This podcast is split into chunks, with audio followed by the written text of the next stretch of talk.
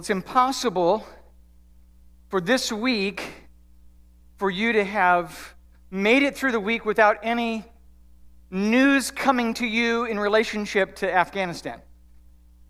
And uh, those of you who are part of the Franklin Graham prayer messaging service would have gotten or received uh, an email from him encouraging uh, Christians here in America to pray. And so I want to do that. I want to take some time to do that. But just to, to give you a sense uh, of what's happening there in, in, in terms of being a Christian and living underneath the, the oppressive, restrictive nature and control of the Taliban,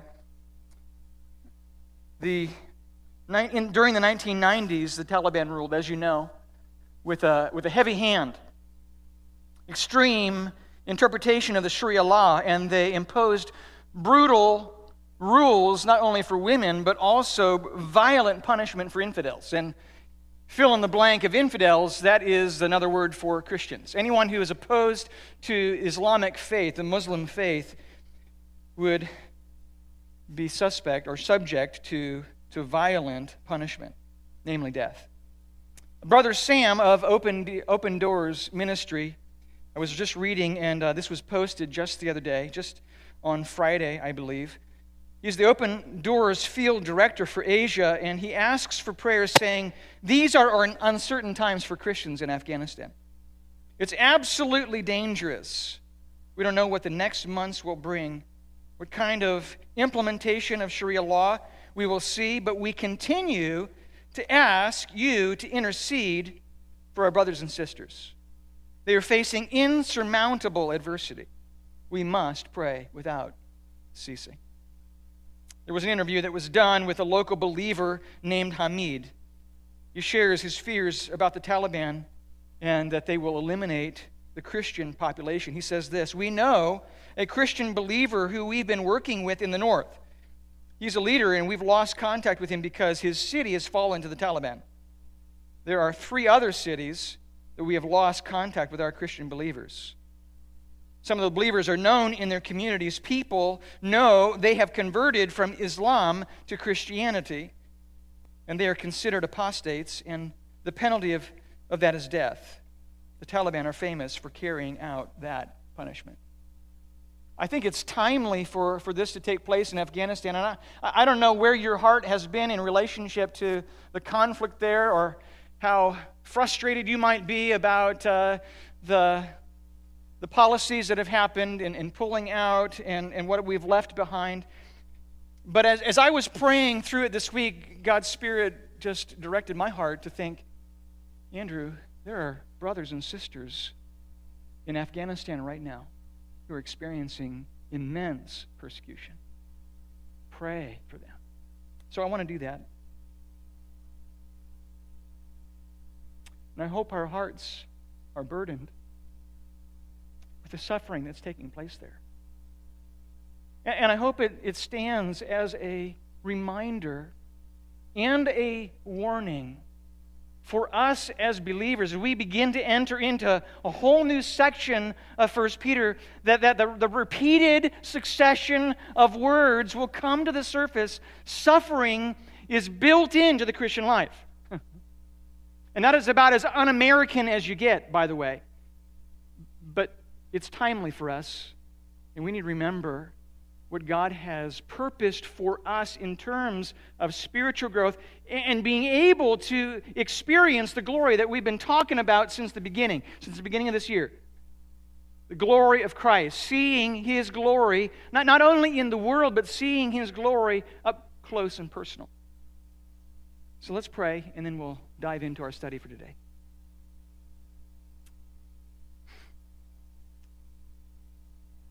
God, thank you that you care about your people wherever they are. Thank you that you care about people who are going through good times. Thank you that you care about people who are going through hard times. That you are especially near to the brokenhearted. And you save such as have a contrite spirit, as, as the psalmist says. That you are sweetly interested in the suffering of your people. and that you are there. You have not abandoned them. You are there. So, God, I pray your presence would be especially close to these dear brothers and sisters today. However isolated, however scattered, however remote, however distant they may feel, however set apart from their culture, really they are a, a living illustration of, of the audience that we've been studying for the last several months. This group of exiles and strangers who, who had been experiencing significant and severe suffering for the sake of obedience and love for Jesus. And so, God, I pray that you would bring this picture home to us. I pray that you would help to remind us not only of the suffering of our brothers and sisters, and that we would be mindful of them and pray for them and, and plead on behalf of them for strength and faith, for gospel witness, for change of heart of communities there in Afghanistan. That you would use their confident, courageous faith as a testimony to the beautiful picture of Christ's suffering on the cross and his subsequent resurrection and glory with the Father in heaven. Be with them, Lord. Encourage them, comfort them, help them. And God, for us, I pray that you would help us to prepare our hearts. Not only this morning as we look into your word, but that you would prepare us for this current day and for the coming day when the suffering and trials and difficulties of this world will continue to press in. May we be faithful. And may we see Jesus show up in our lives as we commit ourselves to following after your will and being submissive in the midst of suffering. Be pleased with us this morning as we look into your word. Be pleased with results of our life as we leave this place. May it change our Monday. What we will study this morning in your word, may it make a difference in how we live. We pray in Jesus' name. Amen. Well, this uh, new section of Scripture that begins in chapter 2, verse 13, and runs all the way to the end of chapter 3 is incredibly relevant. Perhaps the, the most relevant in all of the New Testament for our specific, particular situation that we find ourselves in. If you ever found yourself in the last 24 months saying, Well, it's not safe, things are a little risky, uh, it's kind of dangerous out there. I'm kind of afraid. Then I want you to understand that First Peter chapter 2 verses 13 to the end of chapter 3 will encourage you and call you to bold confidence in a sovereign God. If you found yourself saying in the last 24 months, I have rights, I have freedoms, I need to stand up, I need to resist then I want you to know that 1 Peter chapter 2 verses 13 to the end of chapter 3 will call you to godly submission for the sake of Christ. To all the authorities, authorities that are over you, which is pointing to the greater authority, the authority of God, the sovereign, preeminent God who is over all. Your life is a picture of Christ through submission. If you found yourself saying in the last 24 months, they are oppressing me, life is not fair, I'm at a disadvantage, people are unjust in prejudice, systems are against me. I want you to understand that 1 Peter chapter 2 verses 13 to the end of chapter 3 is going to call you to courageous faith, courageous confidence in a God who is just and who will work things out. All things are worked out in eternity by the just God. Entrust your injustice to Him. That's what we're going to find in this section. The statements of theology that Peter has brought out and laid the foundations for us in chapter 1 and the first half of chapter 2 now he's transitioning to apply those deep and rich truths of theology to our practical life. From this point on, First Peter is going to be immensely practical. So, so if you've been waiting for something that you can apply to your life, this is the time.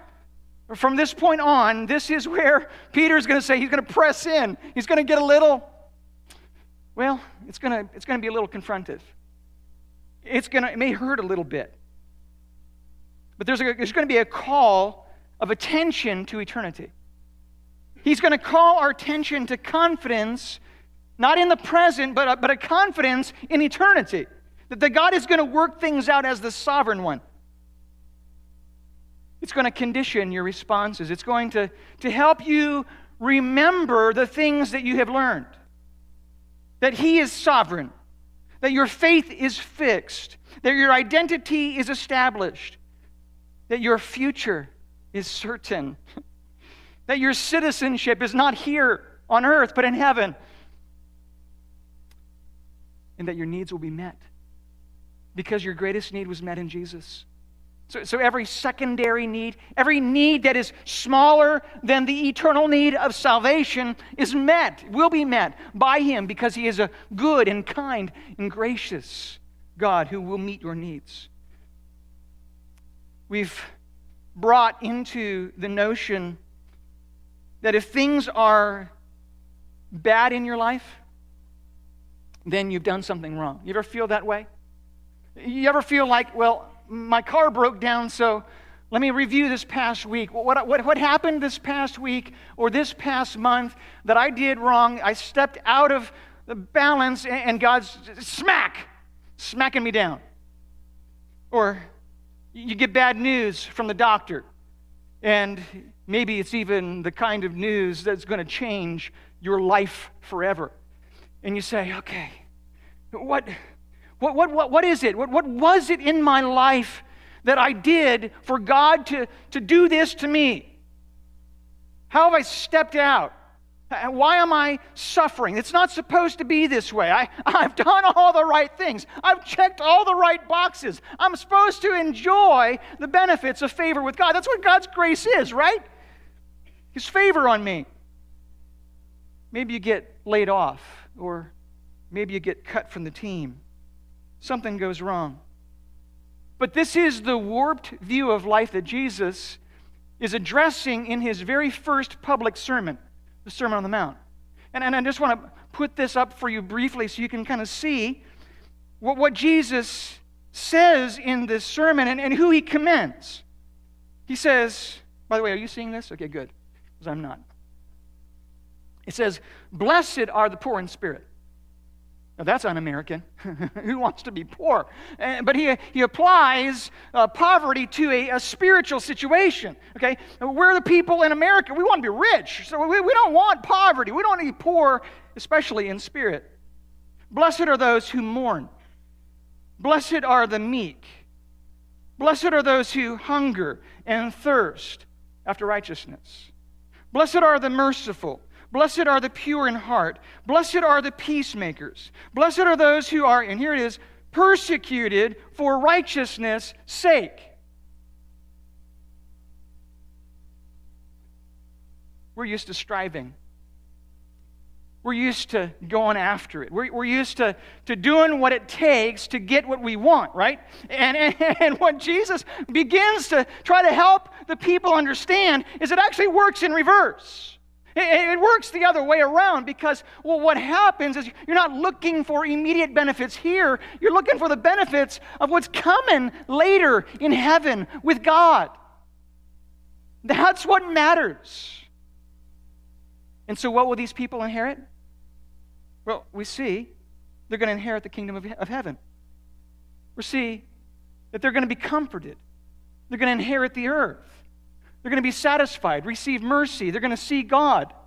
They're going to be called the sons of God. Theirs is the kingdom of heaven. Those are all the things that we're after. Those are all the things that we really want deep down inside, but we're going about it all the wrong way because we're going after it on our own strength. And God says, no, it, doesn't, work that way. Because you can only have those things one way. You can only have those things when you submit to me. And so when life goes bad for you, don't worry. There, there's better things in store.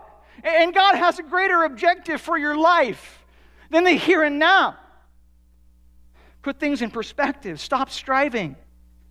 And then it all kind of comes to a head in Matthew chapter 5, verses 11 and 12, when he says this He says, Blessed are you when others revile you and persecute you, and utter all kinds of evil against you falsely on my account. Rejoice and be glad, for your reward is great in heaven. For so they persecuted the prophets who were before you. I would dare say there is no passage of Scripture that is more relevant for the church than this one. And so there's no section of Scripture that I would commend you to press in like no other time you've pressed in this year in, in, in, in warming your heart and in stirring your affections for the things that the Bible says. And, and so we put this together. It's, you know, it's, it's adequate. It's not, it's not great, but it'll at least help you get in to the text. And I, there's, there's several that are still out there. I would encourage you to pick one up. This is, I think, one of the best ways that you can get into the study and you can, you can maximize what happens on a Sunday morning. Study to show yourself approved to God. A workman that needs not to be ashamed, rightly dividing the word of truth. So, so press in to what the word says maximize this experience because there is no other section of Scripture, I would dare say, that is more pertinent, more necessary for us than this one. Chapter 2, verse 13 to the end of chapter 3. So this morning, there, there are four words that are going to change your Monday. Four words, two that are implied in this passage, and two that are explicit in this passage that we're going to look at this morning. Four words that are going to change your Monday. When you go back to work, when you go back to the rhythms of life, when you go back to your routine, these four words will shape the way you live. The first word is the word glory. The word glory. And I would encourage you, if you haven't already, please turn in your Bibles to 1 Peter chapter 2. This is where we're going to be this morning. We're going to try to, to, to dig into this. And, uh, and, and, by the way, I, I, would encourage you that are here at the 9 o'clock service to, to, uh, to go and, and to watch the, the baptism that's going to happen at the 11 o'clock service. So um, you're going to get the full version today. All right, the full version of the message. Uh, the, the 11 o'clock group is going to get probably the, the 20 minute version. So if you would rather hear the 20 minute version, you can come back to that one, I suppose or you can hear the whole thing. Here's what it says 1 Peter chapter 2, we're in 18 to 20. It says, Servants, be subject to your masters with all respect, not only to the good and gentle, but also to the unjust. For this is a gracious thing that when mindful of God, one endures sorrow while suffering unjustly. For what credit is it? When you sin and are beaten for it, you endure. But when you do good and suffer for it, you endure. This is a gracious thing in the sight of God. We're in our third section of this study. We, we've already walked through the first two parts of 1 Peter. And we'll address that in just, just a moment here. But I, I want to re, re, remind you of what we mean when we talk about glory, because uh, some of you have, have just come to, to Maranatha, and, and I want to make sure that we're all on the same page. When we talk about glory, this is a helpful quote from Paul Tripp. He says this He says, Glory isn't so much a thing as it is a description of a thing. Glory isn't part of God, it's all that God is. Every aspect of who God is and every part of what God does is glorious. Now that's helpful. And maybe in, in summary, just to kind of condense it down to, to one phrase that you can maybe take home with you, we have said that the glory is the manifestation of God's presence.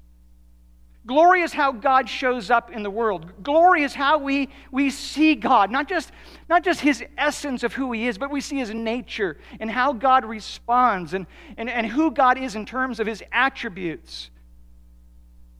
Psalm 19:1 says, "The heavens declare the glory of God, and the and the sky above proclaims his handiwork. When you see the stars, when you see the heavens, you say, Wow! Something powerful did this. There's some, some divine being, and, and you may not know who that being is, but, but you know that something out there created something spectacular. And he is big and he is strong, he is infinite. But then when Jesus came to earth, Jesus helped us to understand the, the true nature and essence, the, the glory of God was put on full display. Hebrews 1, chapter, excuse me, Hebrews chapter 1, verse 3 says this. He, speaking of Jesus Christ, is the radiance of the glory of God and the exact imprint of his nature. He upholds the universe by the word of his power after making purification of sins, he sat down at the right hand of the majesty on high. When we see Jesus, we see God. When we see Jesus, we see glory in that the manifest presence and display of God in its fullness came through the person and nature, the ministry of Jesus Christ. We see and know glory by knowing Jesus. So we've been walking through this. We, we, we, the first section of this was captured by glory. Remember, I was uh, asking one of my kids, okay, what, what, were, what were the, the, the, two major themes that, that led up to this? And they couldn't remember. So that's why we're coming back to this. It's okay. We talked about being captured by glory. It's the first 12 verses of chapter 1. It, it's all about what, what, what God has done to, to call you to Himself in salvation. And, and we've said, like we, what we see in 2 Corinthians 4 6, that for God who said, Let light shine out of darkness, has shown in our hearts to give the light of the knowledge of the glory of God in the face of Jesus Christ. It's not enough for you to have access to the gospel. Not, it's not enough for you to, to know something about who Jesus is. The light has to shine in your heart, it has to draw you into relationship. You have to be captured by the wonder of who God is. That's what we mean by being captured by glory. Then in chapter 1, verses 13 to 2, 12, we talked about transformed by glory. And so, because you are a believer, you, you, you can't stay that way. You can't remain. Something has to be different inside. There's something that takes place through the power of the Holy Spirit to, to change you once you're saved into, into somebody who looks like Jesus. There's this metamorphosis that happens. That's why we used a butterfly to kind of picture what's taking place here. In both sections, the word glory or glorify is used at least three or four times. In the first section, we saw it in chapter 1, verse 7 and 11, and also verse 8. In this section, we see the word glory in chapter 1, verse 21, and 1, verse 24, in chapter 2, verse 12. It's a reminder of the work of the Holy Spirit in, in transforming us from one degree of glory to the other that we see in 2 Corinthians 3.18. It says, and, and above all, and we all with unveiled face, beholding the glory of the Lord, are being transformed into the same image from one degree of glory to the other. For this comes from the Lord, who is the Spirit. The work of the Spirit in your life to change you into an image, a reflection of Himself. We're going to look at, at uh, the reflection of glory in just a moment. But, but in the final section, I don't have a graphic for it, but we're going to talk about being strengthened by glory. We're going to conclude our time there. And, and, and if we saw glory show up in chapter 1, in chapter 2, we're going to really see glory show up in chapter 4 and chapter 5. Chapter 4, verse 11 and 13 and 14. Chapter 5, verses 1, 4, and 10. And then the word glorify in chapter 4, verses 11 and 16. God intends to strengthen us with his presence so the glory of God is evident in your life. But here in this section of chapter 2, verses 13 to the end of chapter 3, you will not find the word glory. You will not find the word glorify. It's in section 1, in section 2, in section 4. It is not in this section. So, so why are we talking about being uh, reflecting the glory of God? Because it's here. Reflection of the glory is still in this section. It just shows up in a different way. It's not because the glory is not there, but because Peter intends to spotlight Jesus and particularly draw a focus to Jesus' glory through suffering. Because that, by the way, is where the fullest concentration of glory happens in all of history. That's where we see the character and nature of God show up in radiant display, in full view. We see the showcase of the glory of God in its fullest degree on the cross. That is where His justice and mercy meet. That is where His holiness and forgiveness meet. That is where his sovereignty and submission meet. That is where his power and humility meet. That is where his hatred of sin and his love for sinners meet. They all intersect at the cross. That's where glory is. And that's where glory will show up in this passage. As we talk about glory, we're going to talk about the work of Jesus in suffering. This actually becomes now our reference word, our substitute word in this section for glory. The substitute word for glory in chapter 2, verse 13 to the end of chapter 3 is not glory, but suffering. You want to experience the glory of God? You want to experience the presence of God? Press in to suffering. And it will only happen as we begin to walk through these steps, these things that we're learning that, that Peter is spelling out for us. And, and preeminently, it, it, it comes in terms of submission, which is submission not just to authorities, but especially submission to God. And submission to God is another way to describe faith in God because that is what God is after. The just, the righteous will live by faith. And so the just and righteous will live by submission. And the just and righteous will live in suffering. So, our first word is glory, but really it's the word suffering because that's our reference word. That's this first word. So, tomorrow, when you go to work and things don't seem fair, tomorrow, when you are facing some injustice wherever you might be. Somebody cuts you off. Somebody steps in your path. Somebody takes what belonged to you. Somebody steals something from your house. Whatever it might be, whatever injustice you may experience, embrace it for the sake of glory. Embrace it for the sake of the gospel. Embrace it for the sake of this picture, this beautiful picture of Christ suffering for you. And we'll see this preeminent in, preeminently in Jesus. Suffering being our new glory word. It shows up in, in two ways glory and glorify, excuse me, suffering shows up in two Greek words you, you have there in your notes. These two words will show up 16 times in 1 Peter. And I just want to show you this graphic. Okay? This is why I think, not that graphic. There we go, that one. The first one. There we go. Okay, 16 times. Can, it's kind of hard to read. It's a little small, but, but I want you to see this little teeny tiny book of First Peter is like far and away the, the greatest number of uses of suffering than any other New Testament book you could read. That's why this is particularly relevant for us.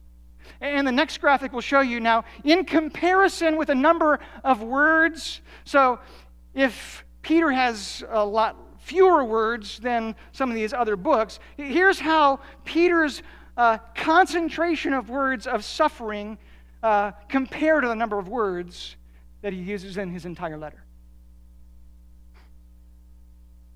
Peter wants to spotlight suffering because glory only comes one way. It only comes through faith in a suffering Savior. And we're, we're going to look at, more, at that more next week. But I, I want to just draw your attention to, to how Peter's been laying the groundwork for this already. In 1 Peter chapter 1, verse 11, you have your Bibles, right? Okay, so, so look at this with me. It says, inquiring what person or time the Spirit of Christ in them was indicating when he predicted, here it is, the sufferings of Christ and the subsequent glories. See how they go hand in hand? They're almost synonymous terms. And then in 1 Peter chapter 4, verse 13, rejoice insofar as you share in Christ's sufferings, that you may also rejoice and be glad when his glory is revealed. Terms of suffering and glory that are synonymous. One, you, can't, you can't have one without the other. Chapter 5, verse 1 says, So I exhort the elders among you as a fellow elder and a witness of the sufferings of Christ, as well as a partaker in the glory that's going to be revealed. 1 Peter chapter 5, verses 9 and 10. Resist him, firm in your faith, knowing that the same kinds of suffering are being experienced by your brotherhood throughout the world. And after you have suffered a little while, the God of all grace, who has called you to his eternal glory in Christ, will himself restore, confirm, strengthen, and establish you. You want to experience the presence of God in your life? The manifest presence and power of God in your life? Embrace suffering for the sake of glory, for the sake of the gospel. Put it on display. Let people see your willingness to embrace hard things for the sake of the gospel. So, our first word is glory. Our, our second word is submit. Here's another very un American word submit, he says there. Servants, be subject to your masters with all respect not only to the good and gentle, but also to the unjust. There are some conditions that he builds into this understanding of submission, this understanding of being subject. Peter wants you to recognize that there are no exceptions. And so he, he paints things in the worst possible circumstances. He wants you to understand that there are no scenarios in which you should not and will not submit. And I want to, uh, what's the word? Let's qualify. Thank you. I want to qualify that. Your submission to authorities is submission to God. Okay, so, so the only exception then is when the authorities over your life are telling you to disobey God. Okay, so, so there, there are some, some qualifications. But but you are to submit in the worst possible circumstances. We've already last week talked about the circumstance of government, and, and, and Pastor David did a phenomenal job uh, discussing the significance of our submission to them. And by the way, uh, Peter is writing in a day where who is the emperor?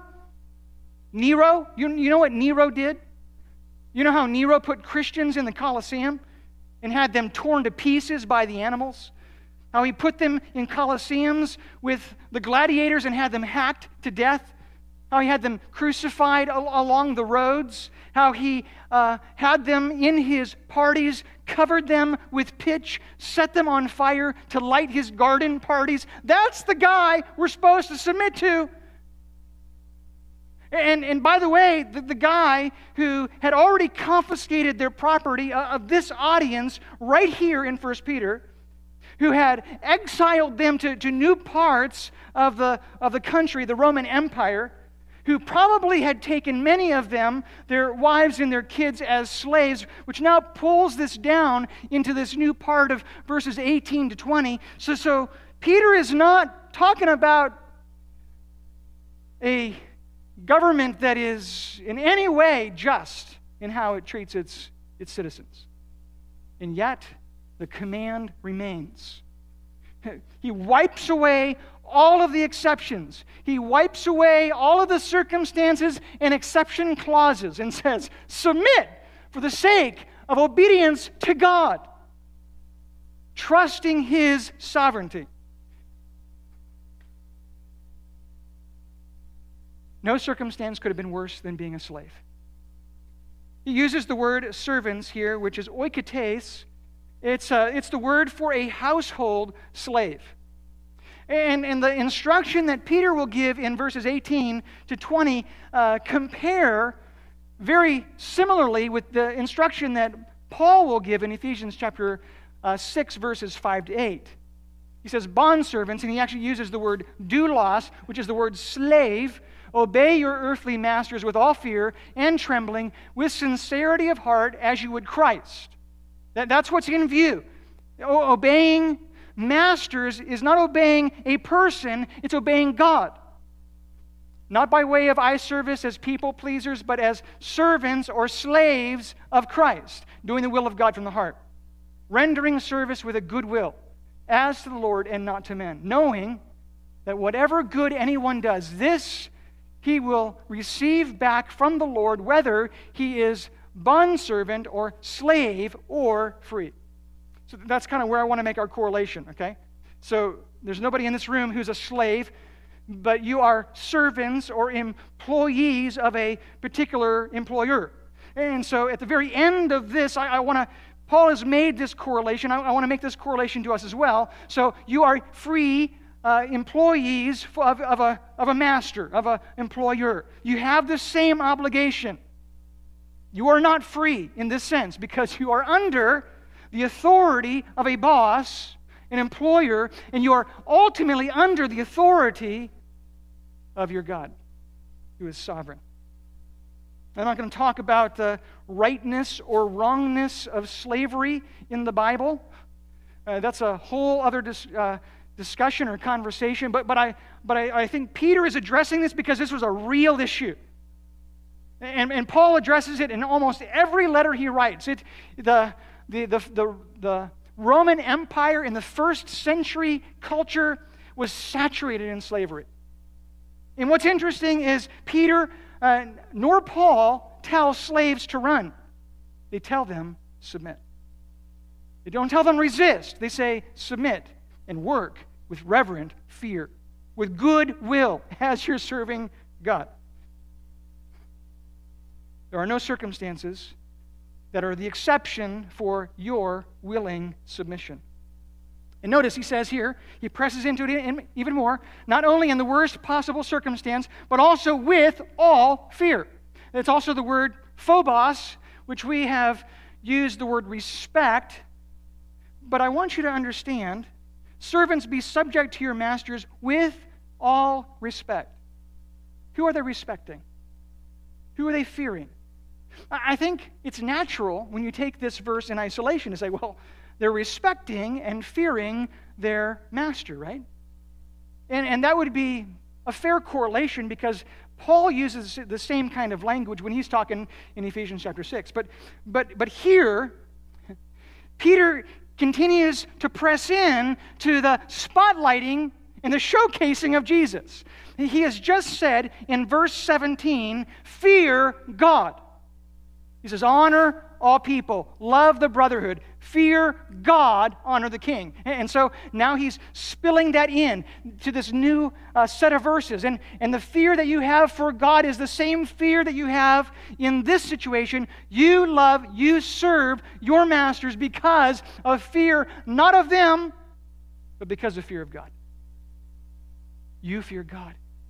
And because of your reverent, holy fear of who God is and your love and confidence in His sovereignty over all things, His providence in placing you in the hardest of circumstances. You fear Him by doing what He's called you to do in terms of submitting to injustice, submitting with all fear. Notice also, they are submitting in the face or in the midst of injustice. That's spelled out for us at the end of verse 18 and 19 and 20. Not only to the good and gentle, but also to the unjust. There are no exceptions.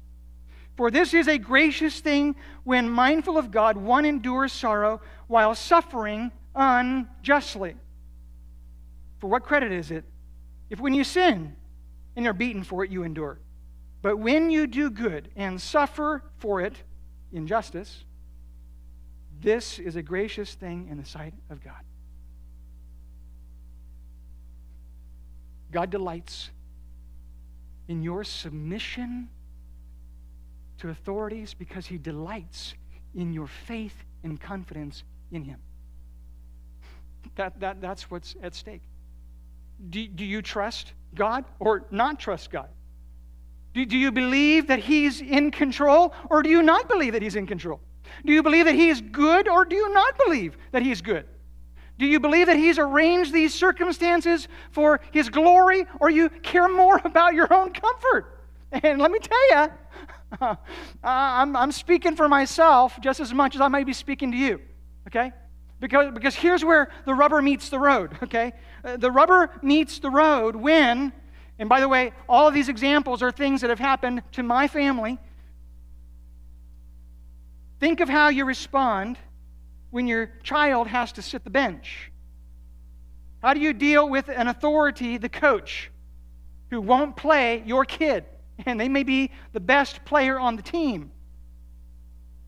Think about how you respond when your child has to miss recess because the rest of the class is talking. Think of how you respond when your child is not able to walk in their graduation ceremony because the principal wants to make an example of her. Sorry, I gave that one away. Think of how you respond when an administration decides that even though your child got an A in the class, they're going to be held back because it's in the best interest of the school. How are you setting an example of submission for your children? Because, by the way, they're going to follow in your steps. They're going to do what you are commending. And if your heart is not aligned to God, they're going to blow it. They're not going to get it right if you didn't get it right. How are you conditioning your children, your spouse, the people who are watching you in the workplace? How are they going to see? The gospel show up and your confidence in a sovereign God that we just sang about this morning, do you trust Him? Then submit to the authorities that God has placed over your life. Suffer well for the sake of the gospel. If you believe that He's sovereign, you believe that He's in control, if you believe that He's the one who raises up and puts down leaders, then your heart and life is going to align itself with the standard He has set. And God is not silent about the seriousness of whether or not you follow through. Because on four occasions through this section of Scripture, he's going to say emphatically, This is the will of God. 1 Peter 2.15, this is the will of God for you.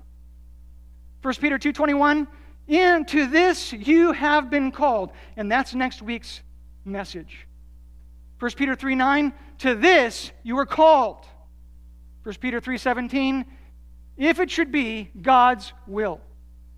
You want to know God's will for your life? Well, guess what? We're going to hear it in rapid succession throughout our time in section 3, chapter 2, verse 13 to the end of chapter 3. You want to know God's will for your life? It begins here. And, and if you're wondering what God's myst- uh, mystery will for your life might be, then maybe we need to begin to follow the things that are clear. Because God is not going to re- reveal the hidden things for you unless you are faithful to do the things that are clear. Submit to authority for the sake of the glory of God. Now, notice what submission in the face of suffering accomplishes. Why do you suffer? Why do you submit? Well, here's the incentive. This is our, our third word, and we'll have to move through these last two quickly. We'll pick this up again next week because we're going we're gonna see this through the end of chapter 5. So we, we, we have lots of time to, to be reminded of these, these truths. This next word is grace. Peter builds this in in two occasions in three verses. Because when you when you face suffering, it sure doesn't feel like God's grace. Matter of fact, when you face suffering, maybe the first question that goes on in your mind is God, where are you? Do you, do you even care? Uh, do you really love me? But Peter wants you to know God's grace shows up in your life when things are hard. And I would dare say, God's grace shows up best in your life when things are hard. He says it in verse 19 For this is a gracious thing when mindful of God, one endures sorrow. He says in verse 20, When you do good and suffer for it, this is a gracious thing in the sight of God. And I, I, want you to know that the, the word that's translated gracious thing is actually one word in the Greek. It's the word grace. This is grace. Grace. Really? It's not the kind of grace I thought I was getting into. Ephesians, you know, 2, 8, 9, for by grace you have been saved. That's the kind of grace I want. I, I want the, the, the favor of God in my life. I want things to go well. I want the gifts of God. But the greatest gift of God to you is the gift of Himself. The greatest gift of God to you is the gift of His presence in your life, the gift of His power in your life. And, and, and we see this sweetly in 2 Corinthians chapter 12, remember, uh, Peter is, or excuse me, Paul is praying, God, I, got this thorn in my, my flesh. Please take this away. I can't do it anymore. And God says, Well, guess what? I got something for you. You've been praying for this. I'm going to give it to you in the midst of hard things. It only comes one way. My grace is sufficient for you. For my power is made perfect in weakness. Therefore, I will boast all the more gladly of my weaknesses, so the power of Christ may rest upon me. When you hear the word grace, I want you to think about presence of God and the power of God in your life. And we could go to a number of verses that would substantiate that. We don't have time this morning to do, but I want you to know God's grace is His favor, but His greatest favor on you is Him showing up in your life. Hebrews 11 6, I don't think I have this verse, says, Without faith, it is impossible to please him. For whoever, how does it go? For whoever would, would draw near to God, right? Let him believe that he exists and he's a rewarder of those who diligently seek him. You want to experience God's presence in your life? Ask God for opportunities for appropriate steps of faith.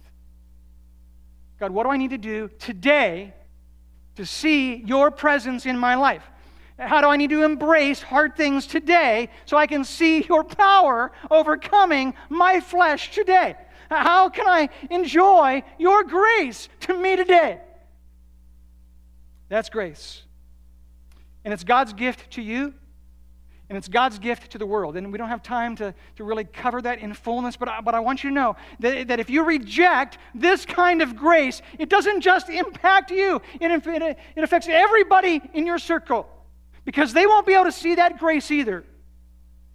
They won't be able to see the presence of God in your life if you say, huh, I'm going to do it my way. It's a little too hard to do your way. God's gift to you and God's gift to the world. Finally, and we'll keep coming back to this one because this is a word that, that will come in, in continual succession as we walk through this. How can you do this? How can you submit and how can you suffer? You can do it only one way. You can only do it as you pray.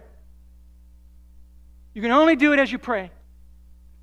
And, and, and that is the response that God calls us to. That's a response that Peter will, will come back to time and time and time again. When you encounter hard things, go to the one who's able to do something about it. Go to, go to the one who's, oh, who's in control. Talk to him. Why is it, if you're anything like me, that's the last resort? Why is it that I want to talk to administrators? I want to write letters. I want to protest. I want to resist. I want to rebel. I want to, I want to have my way, do my thing. I'm going to push back and claim my rights, but I don't pray. I want you to know we have lots of opportunities for you to pray. We have a group that meets at 8 o'clock every Sunday morning to pray. for the things that are happening in this service and throughout the, the activities of the day. Would you consider being a part of the spiritual furnace that will get things done among us as we ask God to work on our behalf, or on His behalf, I should say? He graciously uses the things that happen here at Maranatha Baptist to advance His cause. On Tuesday mornings, there's a Bible study and prayer that happens with a group of young men. And uh, in the next audience, I may invite them to be part of that. Would be, be okay? Okay. I want you to know that various times throughout the week, sometimes Tuesdays, sometimes Thursdays, sometimes Fridays, right, Britain? There's a prayer group that happens for men. It is a sweet, enriching, powerful, refreshing. What other word can I use? Spend time with God's people and pray. There's also a prayer group that happens on Wednesday evenings, not here, it happens in a home. And I imagine there are prayer groups that are happening that I don't even know about. But, it, but if we're going to be a church that sees God work sovereignly, we must be a church that prays. And we must be a church that prays together. That's what the early church did. That's what Jesus commends and promises with results. I'll close with this Matthew 7 7 and 8. He says, Ask, and it will be given to you. Seek, and you will find. Knock, and the door will be open to you. For whoever asks receives, whoever seeks finds, whoever knocks, the door will be open. And four times in the final meal of Jesus, the night before he's crucified, he says, Whatever you ask in my name, I'm going to do it.